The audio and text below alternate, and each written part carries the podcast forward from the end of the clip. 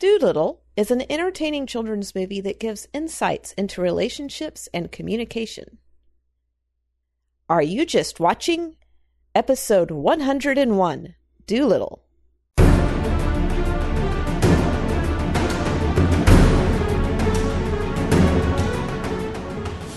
Welcome to the podcast that shares critical thinking for the entertained Christian. I'm Eve Franklin. I'm Tim Martin. And we're starting out, well, we're not really starting out the year. We've already done one. This is like, you know, somewhere along the way. We're starting out the next century of recordings. Does that, yeah. Does that work?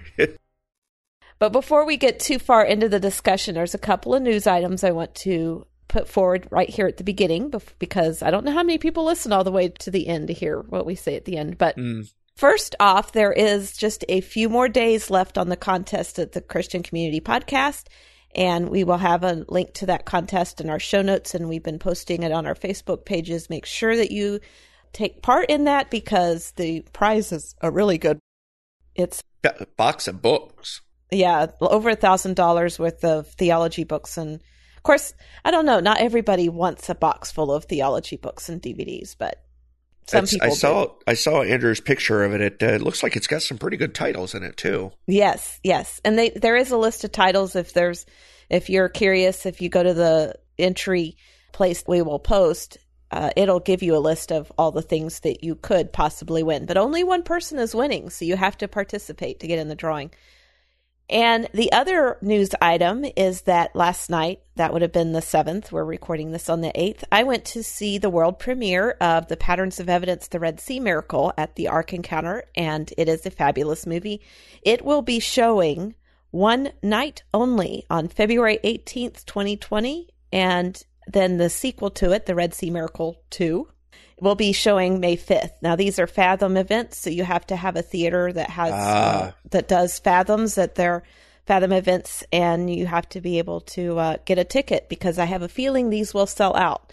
And so I will strongly encourage everybody, if you live near a theater, to check out the Red Sea Miracle. Make see if it is going to be Uh, close to you, and go see it. I was quite impressed with it. At the premiere that I was at, we had the the panel discussion that gets put in at the end of the Fathom event, so that was live for us. We got to see all these, all of this very nice. Live. So it was a very nice event, and I strongly encourage everybody who's able to go see that. It's a feature documentary on the search for the parting of the Red Sea, where that would have occurred. And there's a lot of, I guess, controversy over that in in biblical, I mean, even non-biblical uh, people, they they yeah. claim it never happened. Obviously, there's two assumptions that he deals with, or two, I guess, approaches to the the problem that he deals with. What he calls the Egyptian method and the Hebrew method, and it's one of those that really presents all the evidence and kind of lets you make up your mind as to which one you wish to follow. I uh, really approved of it. So, and he didn't come to a conclusion in it, because the conclusion will be in Red Sea Miracle two, so I don't know what his conclusion is until mm. I see that one. We will, of course, have a link to the uh, the Fathom Events page for the mm-hmm. Red Sea Miracles one and two in our show notes. Yes, make sure you take part in that. Okay, now, back to Dolittle. Let's do more. What did you think of the movie? uh, Dolittle... You know, I I appreciated us getting to a a nice, simple family movie that wasn't laden with uh, hidden meaning and and uh, innuendo and language that makes me go, "Why is this rated P G thirteen again?" And this was P G, not P G thirteen. yeah, yeah, exactly. Uh, usually, you know, it's see. Usually, when Hollywood gives us an offering recently, they're pushing the line for their rating. Mm-hmm. They want to be more risque, and Dolittle was exactly the opposite.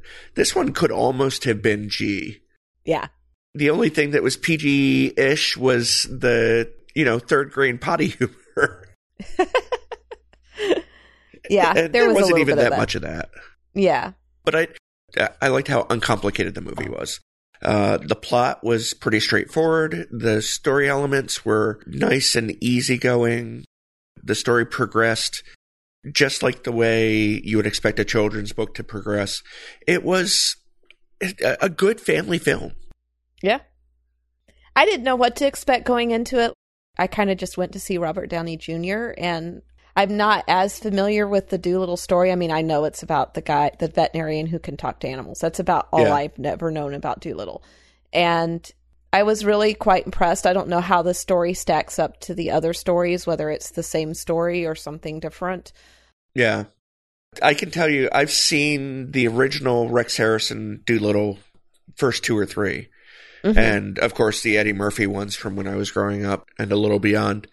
And this really doesn't uh, share any significant story elements with either of those. But I've never listened to or read the books, so I'm not sure if, you know, their source material that is very similar. Right. Well, I guess we'll never know unless we go check that out. But I would say this movie definitely is safe for children. Yep. It's one that has enough adventure to uh, keep, I think, probably most elementary age, possibly a little younger, entertained. Yeah. Yeah. It's they, they were definitely entertained in the viewing we went to. Yeah. And uh, when I went, believe it or not, it was they were sold out theaters. So I was like, I couldn't believe it.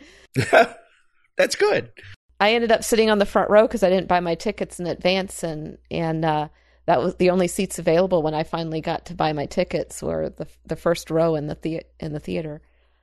We actually, uh, we went and saw it at a, a, a, not a new theater chain, but traditionally I've been using Regal. But our local Regal has made a policy and procedure change that really has us irritated. So this time we went to Cinema Cafe to see it. It was uh, really nice because, you know, you have you actually have a writing surface in front of you, which it makes it easier for notes. And it's oh. a lighter theater, too, so I could actually mm. see my notes. Well, that's nice. Yeah. And it was they only had three previews. So previews lasted all of like five minutes, whereas in Regal, I want to say between commercials and previews, the first thirty minutes of the movie mm-hmm. are sitting there uh, unable to fast forward. Right. yeah, I had I had five previews, so it was it was pretty long for me, but Yeah. That's yeah, cool. I, I didn't have a I didn't have a lot of expectations going into this. Mm-hmm. I probably wouldn't have seen it if we weren't doing it. At least not. I I probably wouldn't have seen it in the theaters if we weren't doing it for Are You Just Watching? Mm-hmm. Uh, but I'm glad. I'm glad I did. The humor really was nice and straightforward, and it hit home. Uh, my yeah. my daughter and wife saw it with me, and uh, my daughter is twenty-two, so you know she doesn't come at it with a school age kid's sense of humor, but she laughed. Uh, pretty hard at, at a number of points. Yeah. Yeah, some of it was really funny and some of it was humorous. So I, I think it there was humor in there for, for pretty much everybody. So if yeah. you didn't laugh at one joke, you might laugh at another. And I, I appreciated that. I thought that the the points they made, because every, every movie you watch makes some kind of moral or ethical point or, yeah. or You know, the moral it, of the story is the moral of the story is. Yeah. And I thought that the the morals they presented in this were not objectionable. They they were ones that you could nod along with and go, OK, I see where they're going with that. And yeah, I could yeah. agree with that. So I think for the most part, it, it's one that that is not something that Christians could, you know, would need to boycott for any reason. I mean, obviously, there's going to be uh, some humanistic morality in there, but it's. It's nothing that um, that would re- require you, you know, saying, "Oh, I yeah. can't see that movie." So, yeah, I think the only the only negative vibe that I got off this was uh, watching it. I, I feel like there was a I, I came away feeling that like there was a, a lot of film left on the cutting room floor to be, you know, an art to make an archaic reference there. Yeah, but it still came out feeling like a complete movie. Mm-hmm. It just felt like there was something missing, and and uh, after the movie, we actually came out wondering, uh, discussing that it seemed to have a lot of Downies listed. The movie had a lot of Downies listed. Um, it was a Team Downey production, so mm. we were wondering, you know, uh, was this like a labor of love for Robert Downey Junior or his, or his wife? Um, so I went through and watched some of the documentaries and or some of the interviews after the fact, and it wasn't. Um, but uh, he did mention that he wanted to do something different uh, because he had been in the role of Iron Man for so long. He wanted to yeah. get away from that. Yeah. So that people could see that he still had other acting chops. Yeah. And I think he did a very good job in this. I, I really felt like uh, that we did see – I you know, I, I hate to say it because he is so typecast. I think I saw a little bit of – and maybe this was just that he was portraying the, the role so well, but in an Endgame where he had, you know, that those family moments with his daughter. Yeah. I really felt like that was part of the character that he portrayed in Dolittle. Maybe yeah, not without the, without the accent, but with that caring and like fatherly. And I don't know. I just, I could see the, the same Robert Downey Junior there that I was seeing in Dolittle. Let's put it that way. I could, I could, I can understand that. Yeah, yeah. I, I think he did a really good job, and I don't know, but my favorite character in this whole movie was the extremely literal sailor on the bad guy's ship. And if you've seen the movie, you know exactly what I'm talking about because that was a rhetorical question. He answered every question as if it was completely literal and interacted. Just, you know, I mean, you've met people like that who take everything literally, and oh, it's yeah. like th- this was just like a, a the stereotype blown to the extreme, and it was hilarious, absolutely hilarious. Uh, you know, another another uh, comment on my first impressions for the movie is uh, you and I had discussed uh, the upcoming film Call of the Wild, starring Harrison Ford, mm-hmm. and you made a comment about how the dog looked too animated. Mm-hmm. And it, I realized as I was watching Dolittle, you know, all the animals obviously are, are computer animated now. Mm-hmm. And, uh, you know, I was comparing it to the animals that appeared in the uh, the recent Disney Lion King. Mm-hmm. And I realized that animated animals have an uncanny valley of their own.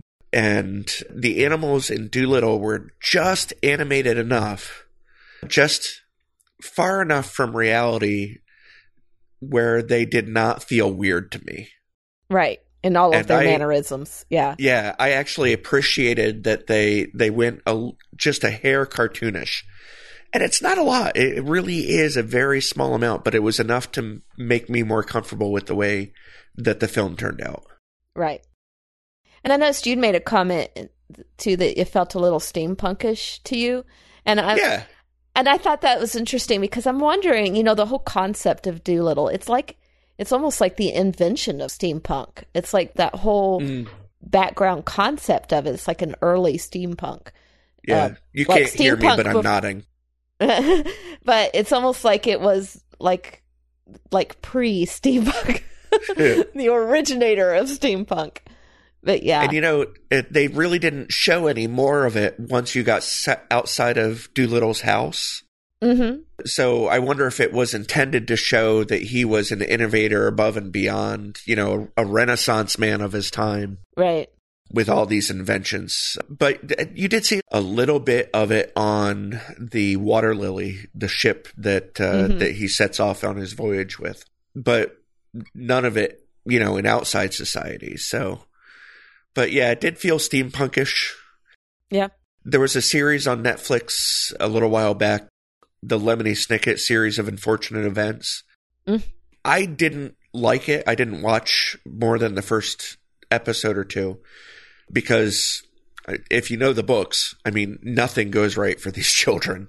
And uh, I just, I don't want to entertain myself by watching, by sh- fraud, uh, what was it? Uh, Schadenfreude. But uh, the the production values, the the lighting, the the way the characters are presented all felt very similar to Lemony Snicket. And there's a lot of steampunk element in the Snicket series too. Mm. I remember seeing that one come out, but I didn't look interesting to me, so I didn't didn't follow it. Well, before we get into a theme discussion, we of course need to mention the music. And Danny Elfman is actually a composer that I really like. I very rarely mention him. He doesn't do a ton of movies that we review, but he has done a few, and I usually like his his scores. This one is, I guess, what you would call symphonically whimsical, which really fits the the whimsical nature of the movie. I'll just play a little bit of it right here so you can hear what it sounds like.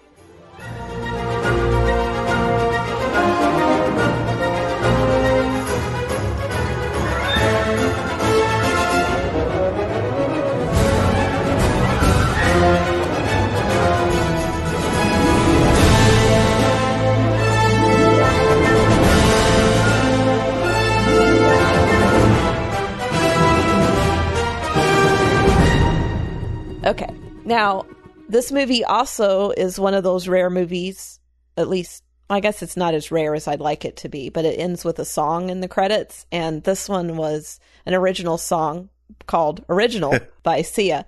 And how original? Everything, uh, well, it, it was made for the movie, but I guess that makes it original. The thing that I don't like about Sia, and I have a couple of her songs in my more eclectic collection of music, but the uh-huh. thing I don't like about her is that you can never understand her. She slurs all her words. So if you want to know what the words to the song and the credits are, you're going to go have to go look it up on YouTube and watch it with lyrics because you can't understand her. She- it's, I honestly don't think I have ever heard or recognized a Sia song before, you know, the end credit mm-hmm. song. And even coming out, I wouldn't have been able to tell you who Sia was. Now, did you notice before we that there was a scene in the middle of the credits? Did you leave yes. when the credits? Okay. Yeah. With the, the cave? Yeah. About half the yep. theater got up and left when the credits started. And I'm like, I always stay for the credits and was got to be rewarded. So I was happy Marvel about has it. Trained me to not leave. Yeah. Now, I didn't stay all the way to the end, so maybe there was something at the end that I didn't see. There wasn't. But, yeah, we stayed. Yeah, we stayed I, getting dirty looks from the theater staff. Alrighty, so from now on, there will be spoilers, though I can't imagine that watching a children's movie that you'd be too concerned about spoilers, but yeah, here there be spoilers. Yep. My name is Andy Olson, and I want to tell you about Echozoi Radio. Echozoi Radio is a podcast outreach of Echozoi Ministries.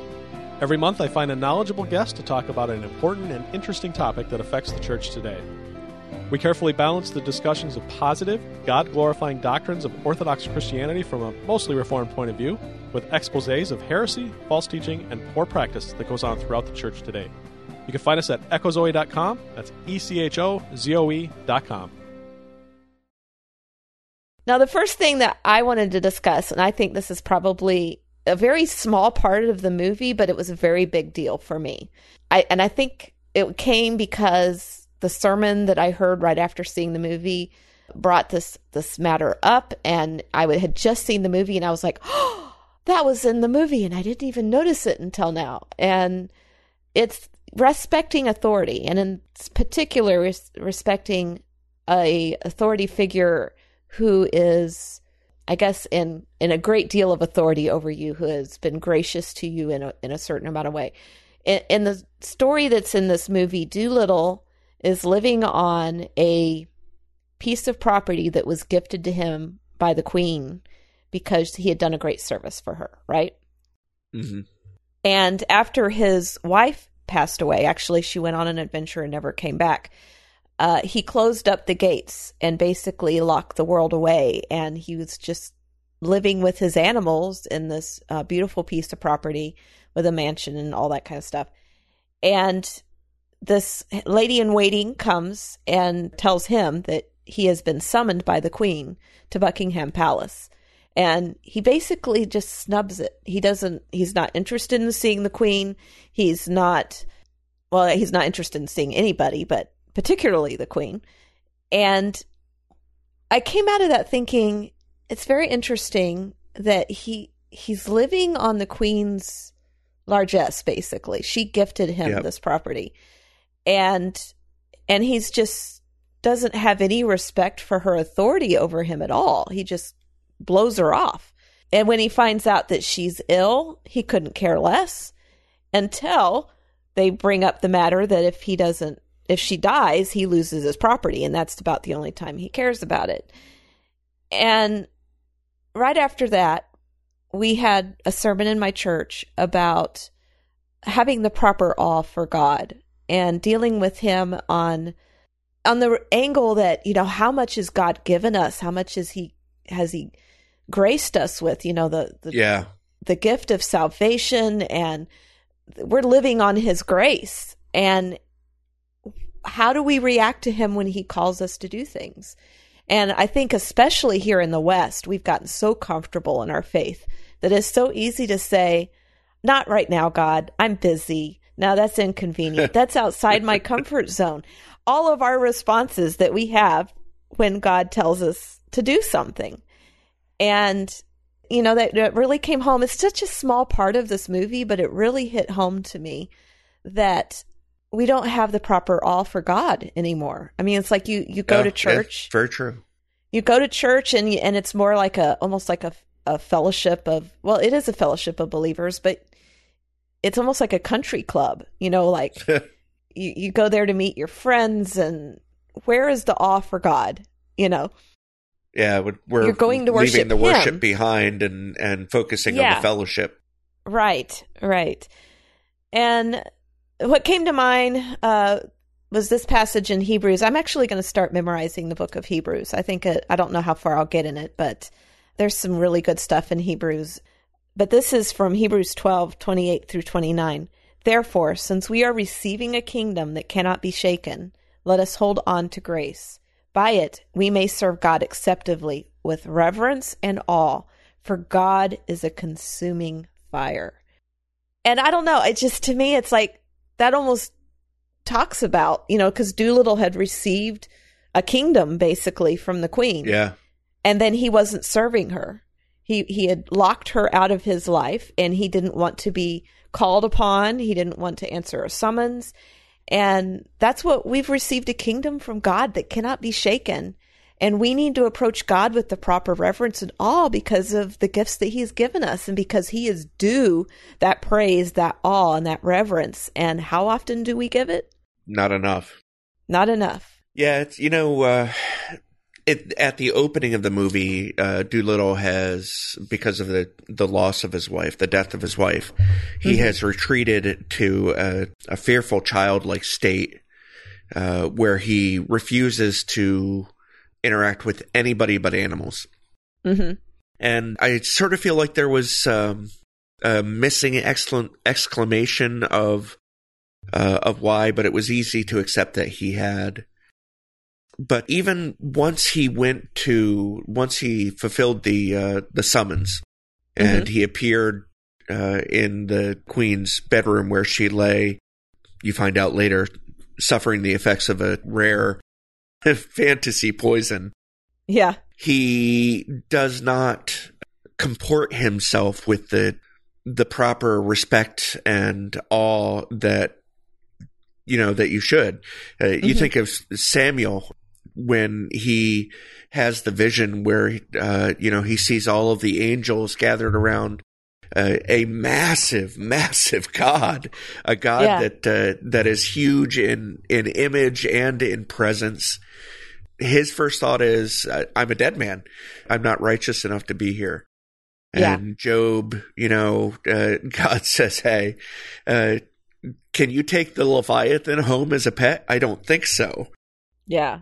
And we we just don't have that sense of of awe with God anymore. And in our community group, we're starting a uh, a new series on spiritual warfare. And uh, I made the comment, I am a skeptic when it comes to hearing of miracles, and uh, not biblical miracles, because if it's in the Bible, it happened, period. Right. Yeah. But when somebody says, you know, God raised my daughter from the dead in, in modern day, or uh, God healed me of my of my gout, my my immediate thought is, well, I don't think God does miracles anymore. As a matter of fact, we had this discussion on uh, our Harriet discussion. Mm-hmm. I tend towards plausible, non-supernatural explanations first. willing to accept that God could have done it, but wanting something more to go on, you know? Yeah. And if you want more on that kind of a discussion, I do recommend you go check out the Theology Throwdown discussion. Oh, yes. Had, because it was episode three of the Christian Podcast Community's Theology Throwdown, in which, because I had defended, when we had the Harriet episode, I had defended the belief that God could work miracles in people's lives. And I kind of got set straight. It wasn't in a bad way, because I'm not willing, you know, to die on that hill. But yeah. One of the things that I guess I've always felt like is that God can work miracles in our lives, but it doesn't necessarily need to be a miracle that you then use as a, a means to like convince other people of things. It's, yeah. it's a personal thing. And it can, and it may not be a miracle to someone else. It just may be God's way of, of working in your life. And one of the things that was brought up in our Theology Throwdown is that people misuse that. Um, they'll say, you know, God told me to tell you this, you know, this yeah. revelation that makes you more righteous than someone else, because God is speaking to you and not speaking to someone else. And particularly people of the prosperity gospel. Right, exactly. And that's where it can get used wrong. And so you can't discount anybody's experience with God, but at the same time, if it isn't biblical, if, if it isn't something you can point in scripture, then God is not saying it to someone else through you, because the only way God speaks to people is through his scripture. Yeah. And so the miracles and the, and the prophecies and all that kind of stuff are, you know, God may be speaking to you, but you cannot use that beyond what he's telling you personally, and not try to turn it into an extra revelation that is not in scripture. And yeah. so I, I can see the, the damage that that can do, and I understand the points that were made. So I am now forced to agree with you on this topic. So. And, you know, as we're fond of pointing out in evangelical circles, mm-hmm. the title of prophet is not somebody who foretells the future. A prophet is somebody who speaks to a people for God. Right. He speaks God's words to a specific people. Modern day prophets, the only words they should be speaking are the ones from scripture, because that's exactly. God's revelation to us. And if they are speaking it. extra revelation beyond scripture, then they are speaking false prophecy. And that's where we should be finding our awe. That's where right. we should be. It's, we should be finding the awe that Job feels. And we should be finding mm-hmm. the awe that Isaiah feels, that uh, Elisha feels, you know? Yeah. And there will be a time, God willing, very mm-hmm. soon, where we will see miraculous, world-altering events too. But by then, yeah. it may be too late for some people. Well, that's what we go back to Hebrews one, which I was, I've been working on. Like I said, I just started trying to memorize Hebrews, and I've, this passage is just so rich. It's right from the beginning of Hebrews one. Long ago, God spoke to the fathers by the prophets at different times and in different ways. In these last days, he has spoken to us by his Son. God has appointed him heir of all things and made the universe through him. The Son is the radiance of God's glory and the exact expression of his nature, sustaining all things by his powerful word. And after making purification for sins, he sat down at the right hand of the Majesty on high. So he's finished. Everything is finished. The revelation is done. And God has spoken to us through his Son. So that... That's where we understand that there are no new revelations. It's because God is, has finished his his work. Yeah. And that's why the Bible is complete. We don't need to add to it. There is no further word from God that we need to have beyond scripture. The whole concept of God, you know, that the Son is the radiance of God's glory and the exact expression of his nature, sustaining all yeah. things by his powerful word. That is just a beautiful picture to me of how not only is God awe-inspiring, but Christ is awe-inspiring. We shouldn't be thinking of him in in such, I don't know, tawdry language. As I used to, mm. when I was a child, say that Christ was what Jesus is my best friend. Yeah, I mean, I can call him a friend because of what he did for me and the grace that, that he has bestowed upon me. But it would be like, I guess in human terms, it would be like saying the Queen of England is a friend or the President Trump is a friend. You know, the, these are powerful people that you don't just you know, get all buddy buddy with, you know, they're powerful people. Those friendships mean something. And that's the kind of awe we should have for our relationship with Christ, because it's far beyond, you know, just a buddy, buddy, best friend kind of thing. It is a a yeah. very unequal relationship. Let's put it that way. It, you know, this uh, this theme was your suggestion. You really did have a good, uh, what we would call a good pull on this one. I, I wouldn't have made this connection between Dolittle's disregard of the Queen's summons and our lack of proper continued awe. awe for God. yeah. yeah. Yeah. Yeah. Good. Nicely done. Very nicely done. Well, like I said, it came from a sermon I heard right after seeing the movie, so it made the connection for me. Providential. Yes. God works that way. All right. So let's move on to the second topic. Uh, yes. One of the things that we see in the movie is that uh, Doctor Dolittle is treating a a gorilla by the name of Chi-Chi for basically being afraid of everything. Yes. Which I thought was particularly interesting, since when the movie opens, Dolittle is literally afraid of anything everything. human related. Yes. Uh, he uh, at one point, he even tries to hide from a young girl who comes to, to deliver the Queen's summons by covering himself with his bathrobe and saying, "Not here." I like the possum, play dead. it, it, at least he went and he to rolls the over on his way. back and, th- and puts his arms and legs in the air. It's hilarious. And Chi-Chi does the same thing. Yes. Uh, so, you know, it opens the door to one of the main, the actual moral themes, you know, the moral the of the movie. story is themes yeah. of the movie. Mm-hmm. Uh, and that's dealing with fear. And, uh, you know, how to be strong and courageous. And all the major characters uh, really grow in that particular storyline. Chi-Chi learns to, you know, em- embrace the fear and act through it. Stubbins has a minor growth in it. And Dolittle, of course, overcomes his entire sense of fear. Right. And with this topic, I went looking for quotes about fear and courage. And of course, I didn't record the one that I found from How to Kill a Mockingbird. Maybe I'll put it in the show notes after all. But uh, yeah. the main point of the movie was that uh, courage is not a lack of fear. Right. Uh, it's being able courage, to stand regardless exactly. of fear. Yeah.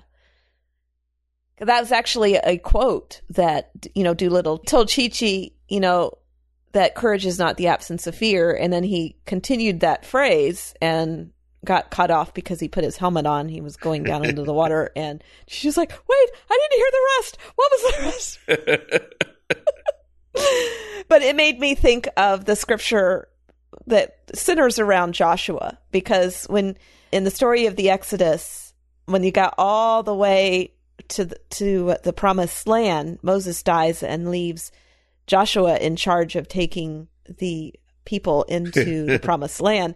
And he doesn't feel like, well, you, you don't know exactly how fearful he actually was, because what you're getting is God repeating over and over again, "But be strong and courageous." Yeah. So I think it was he his who have, me moment. Yeah. I, I think he must have been feeling pretty inadequate at that point. So here's the scripture. It says, "No one will be able to stand against you as long as you live. I will be with you just as I was with Moses. I will not leave you or abandon you. Be strong and courageous, for you will distribute the land I swore to their fathers to give them as an inheritance." Joshua one, one, five, and six. And that's not the only "be strong and courageous" that's in Joshua. It it keeps yeah. being repeated over and over again. It's and, a repeating theme. Yeah. So it's one of those things that I feel like as Christians, we have to remember that we don't stand alone. And when we when we must stand on principle and on God's word, sometimes it's not easy, especially it's getting harder and harder in our culture today. I mean, we have people that are losing their businesses because they make take a stand for Christian morals. And it's something that we just have to remember that God is on our side in this, and we just have to be courageous regardless, because he didn't call us not to fear. He told us to be strong and courageous. Yeah, and you know, feeling fear, I, I don't think anyway, and you know, correct me if I'm wrong, but I don't think that feeling fear is sinful in and of itself. It's how you act, whether or not you have courage in that fear. And and one of the constantly repeating themes in the in the Bible is that we Christians, we children of God, we don't have a reason to fear. Mm-hmm. David felt fear multiple times. I mean, probably a dozen times that he expresses in the book of Psalms.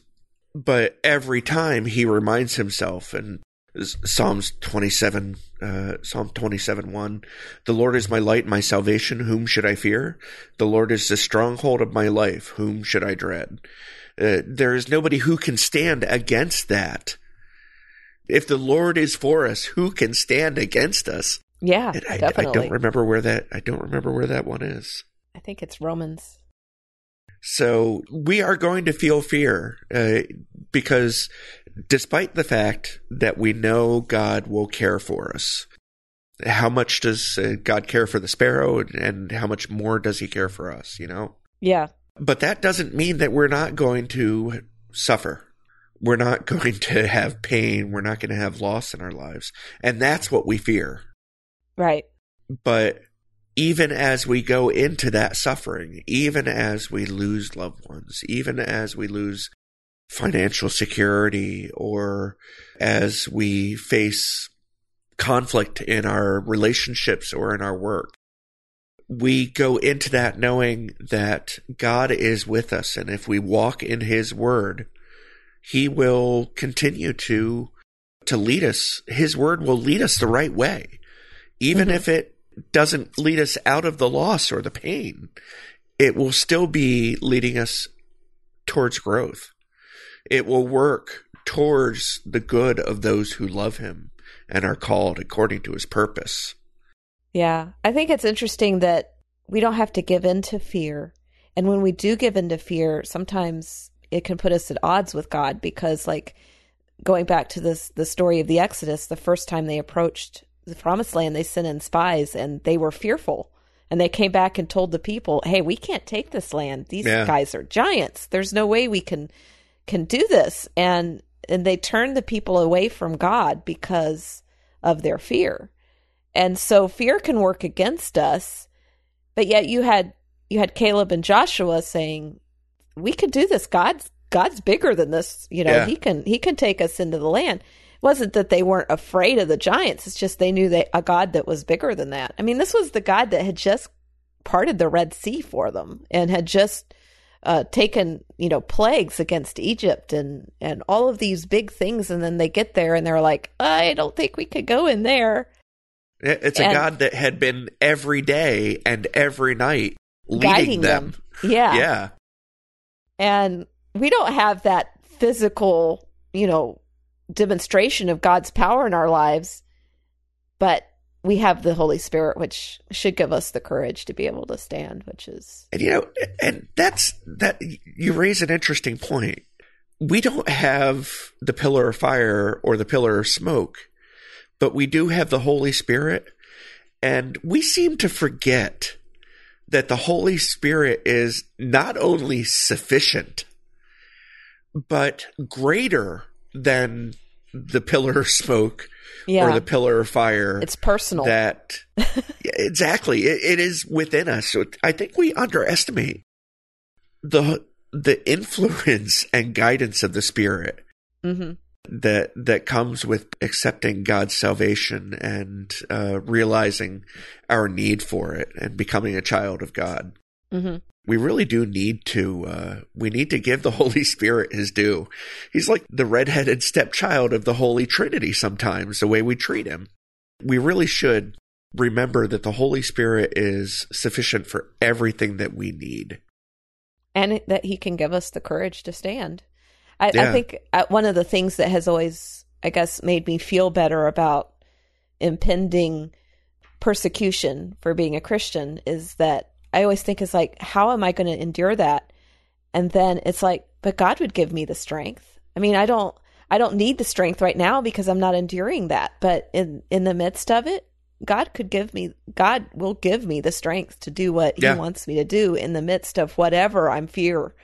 And sometimes I think I'm too much in my head and I'm thinking, okay, so if this happened, what would I do? And if this happened, what would I do? And I just have to let go of that and let God work through me instead of be worried about my responses in any. And that's always what has always led me for, to being fearful of sharing the gospel.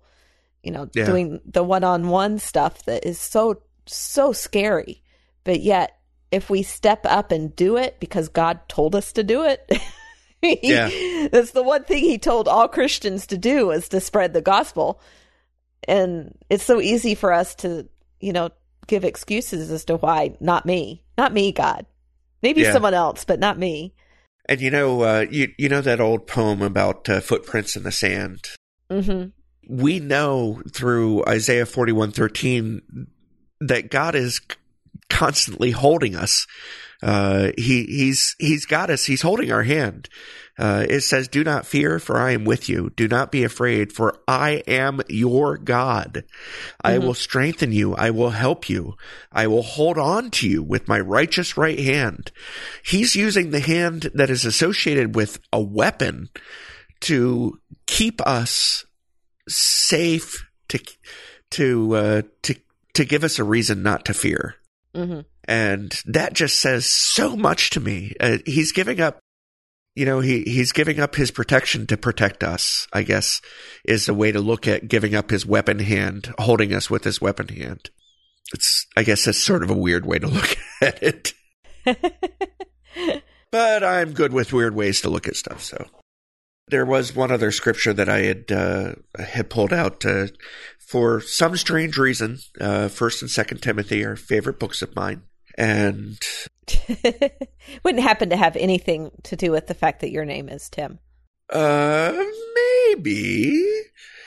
So Timothy, uh, for those who might be new to the faith and not familiar with it, Timothy was a a disciple, a, a student of Paul's, and he goes off and. and uh, helps lead the churches. But he did it uh, relatively young, uh, particularly in the uh, the society of the day. Uh, Timothy was thought to be in his uh, early thirties, which is very, very young in Jewish circles to be a leader. Uh, it's one of the reasons that Jesus, who was uh, thought also to be right around thirty when he started his ministry, was sometimes disregarded. But Paul reminds Timothy that God's given us a different spirit. In Second Timothy one seven, he says, "For God has not given us a spirit of fear, but one of power, love, and sound judgment." And it reminds us that the, the spirit, the Holy Spirit that is within us, is a provider of the soil that the fruit of the Spirit is grown in. And all we need to do is remember that God's holding our hand. And mm-hmm. that's available to us. Well, one of the other themes that was in this movie was the whole concept of belonging together, like an oddball group of people who are brought together by a common purpose or a means of communication. Uh, in this case, it was obviously all of the various animals that live with Dolittle, a lot of which would be, you know, like predators and prey of each other in the natural yeah. world. But because they were friends with Dolittle, they were all...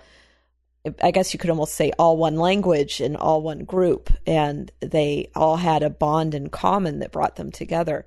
And there was actually a line in there uh, where two of them had had uh, had a gotten through a difficult situation together, and they were like, "What's this warm fuzzy feeling?" And the other one was like, "It's friendship. You know, this is we're we're we're building friendship together."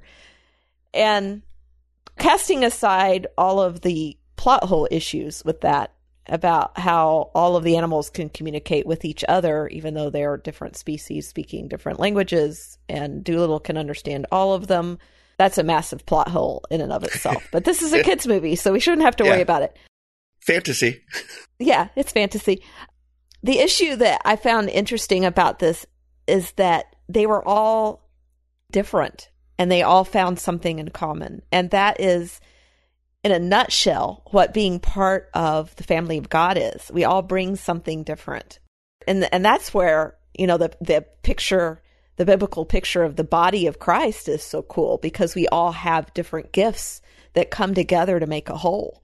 We're like pieces of a puzzle together. And it's it's a really a beautiful picture that, you know, allows us all to be different and to bring different things to the kingdom, but yet have a common purpose in Christ. And it's it was beautiful in the movie, and it's even more beautiful yeah. in the Christian faith. It, we, we've touched on this topic a number of times because oh, yes, uh, we have. A, a lot of the stuff is about a lot of the, the themes that we touch on are family and, and friendship and teamwork. And it's it's a common theme. We, we yes. see it in many of the P G thirteen and below movies because, you know, Marvel, hello. Yeah.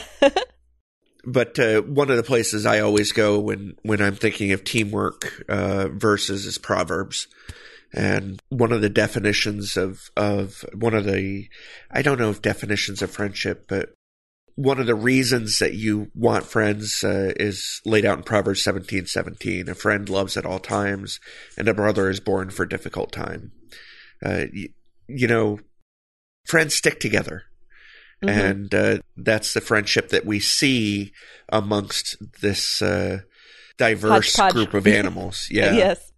Yeah. The the two characters that in this dialogue, it was uh, Yoshi and Plimpton. Yoshi being the uh, uh, the polar bear and Plimpton being the neurotic ostrich. Uh, obviously, they didn't they didn't draw too too far from the uh, from the drawing board for, for Plimpton. And oddly but, uh, enough, those two would never have met in a normal world because yeah, ostriches exactly. and polar bears don't live in the same regions. Yeah, different hemispheres, north and yeah. south, different east and west, both. Yeah, couldn't really get any further apart. Yeah, they become friends. Yeah, exactly. But uh, with this topic, one of the things that, that came to mind for me was that uh, as as Christians, we know what it means to belong. Uh, because it's it's part of what we get with the with the Holy Spirit. We become members of God's. We're, we're adopted into God's family, and uh, we're commanded to worship together, to uh, to lift each other up, to fortify uh, each other, and and become that invisible church the, of believers who support each other. Yeah. And uh, First Peter two nine, it says, "But you are a chosen race, a royal priesthood, a holy nation, a people for his possession, so that you may proclaim the praises, proclaim the praises of the one who called you out of darkness and into his marvelous light." We are a people with a purpose, and that purpose is to glorify and proclaim God. Goes right back to our first theme about having exactly. the proper respect and awe for God. That that belonging is just such a wonderful belonging. Actually, uh, the other scripture I threw into our notes was sort of addressing how we know. Right. How we know we belong. And we find that in John fourteen, five through seven, where one of the apostles was uh, kind enough to say, uh, yo, how do we know? And it was Thomas. Uh, uh, Lord, Thomas said, "We don't know where you're going. How can we know the way?" And Jesus told him, "I am the way, the truth, and the life. No one comes to the Father except through me. If you know me, you will also know my Father. From now on, you do know him, and you have seen him." And that's how we know we belong, because we know Jesus. Yeah, that's pretty much the way it works.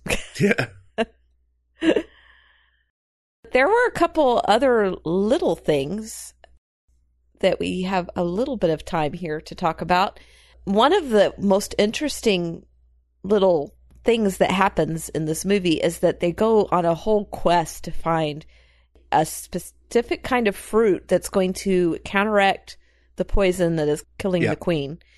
It's called the Eden fruit. And we just kind of got stuck on the word Eden there. It's it's just a yeah. little odd that it's like this this one uh, mythical fruit on this uncharted island that no one's ever seen that's going to is almost like the tree of life kind of idea. Exactly.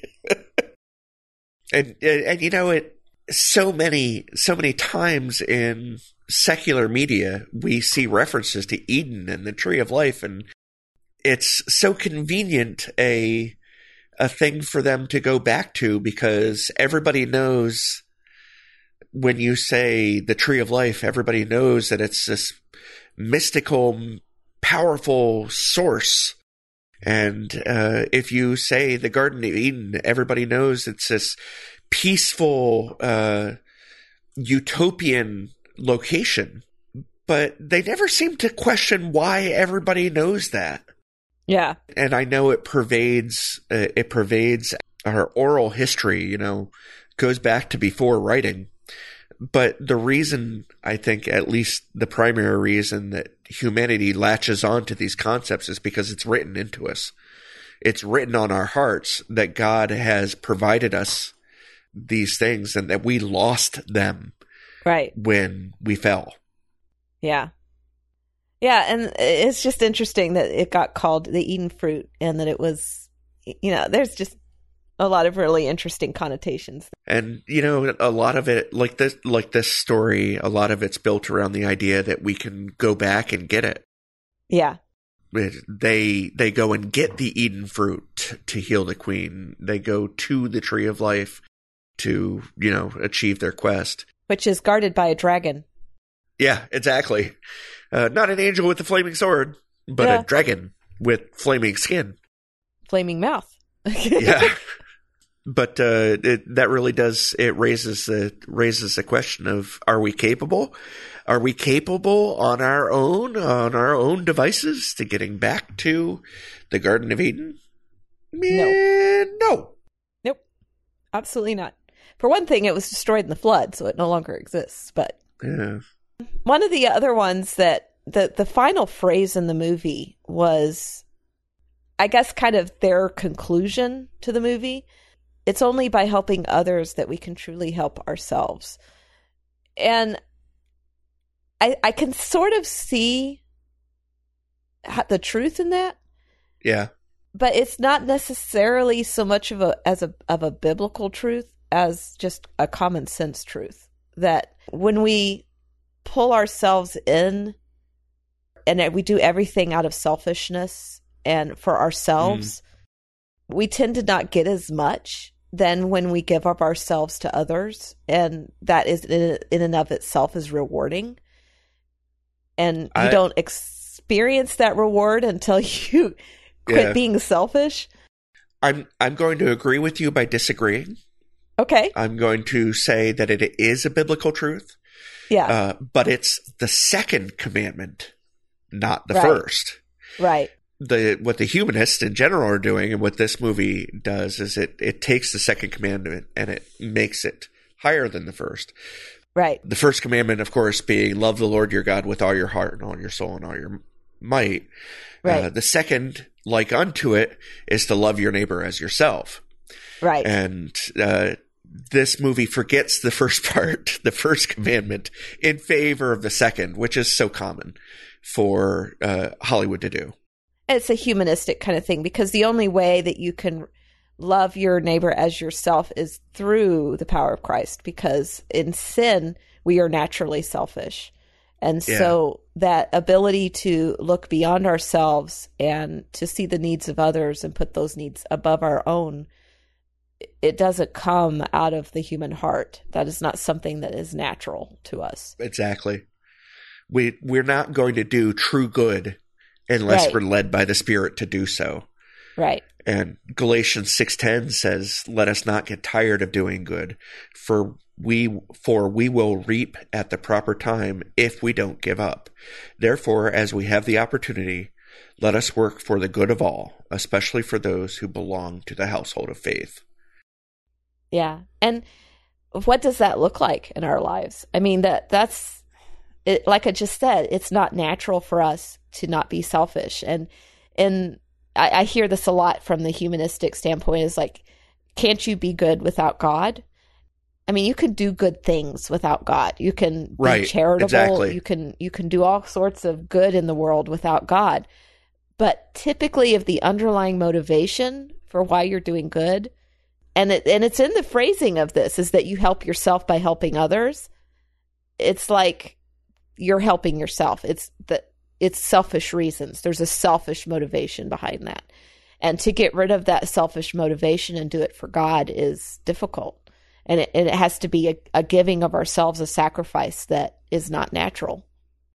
It, you know, it, it all goes back to this idea that, uh, uh, that when we die and we stand before the Almighty, he's going to get out this, this set of scales, you know, and he's going to put all our good stuff on one side and all our bad stuff on the other.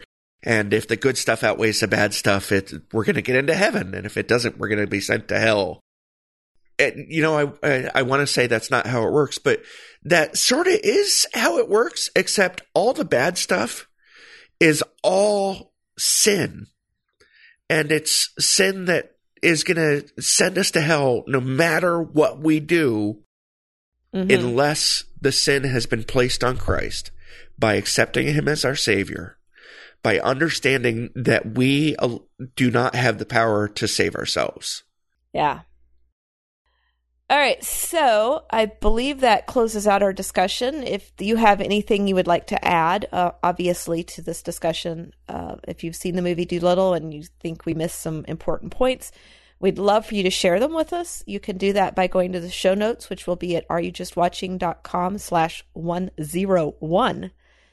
Or you can go to our Facebook group or page. You can find those, Are You Just Watching, on Facebook, or you can look. Go to areyoujustwatching.com slash community, which will take you directly to our group. Do encourage you to join the group and join in the discussion. We really appreciate the feedback that we get from our listeners. You can also call us at five one three, eight one eight, two nine five nine and leave us a voicemail, or you can email us at feedback at areyoujustwatching.com. We'd like you to subscribe, rate, and review us wherever you get your podcasts. And you can follow me on Twitter at Eve Franklin. And I am on Twitter at Rencheple, R E N C H E P L E. We also want to thank our longtime supporters, Peter Chapman, Stephen Brown the Second, and Craig Hardy. They've been giving to us quite faithfully for some time, and we appreciate them. If you'd like to give to us, make sure that you go to patreon.com slash areyoujustwatching, or I'm going to give more options. If you are interested in giving to us through PayPal, there is ways to do that. So if you are interested in doing that, send me an email at feedback at areyoujustwatching, and I will get with you and set up how you can give to us through PayPal, because that might be more uh, useful for other people out there who don't want to get involved with Patreon. So there, you can give to us through PayPal, but uh, I need to know if there's interest before I try and set it up. So if that is a way that you would prefer to give to us, uh, please email us at feedback at areyoujustwatching.com. We appreciate the support. Thank you so much. And we thank you so much for listening. Don't know what we're going to be doing for March, but it'll be something interesting. We'd, we'd love suggestions. We love suggestions. Even if it's something that's not currently in, in, we do take suggestions for D V Ds. We haven't done a D V D in a while, so it might be time for one. Yeah. And uh, we hope that you continue to listen to us and join in the discussion. This is Eve Franklin. And this is Tim Martin. Thank you so much for listening. And don't just watch. Are You Just Watching is a member of the Christian podcast community. Find more interesting podcasts on theology and Christian living at podcast dot striving for eternity dot org.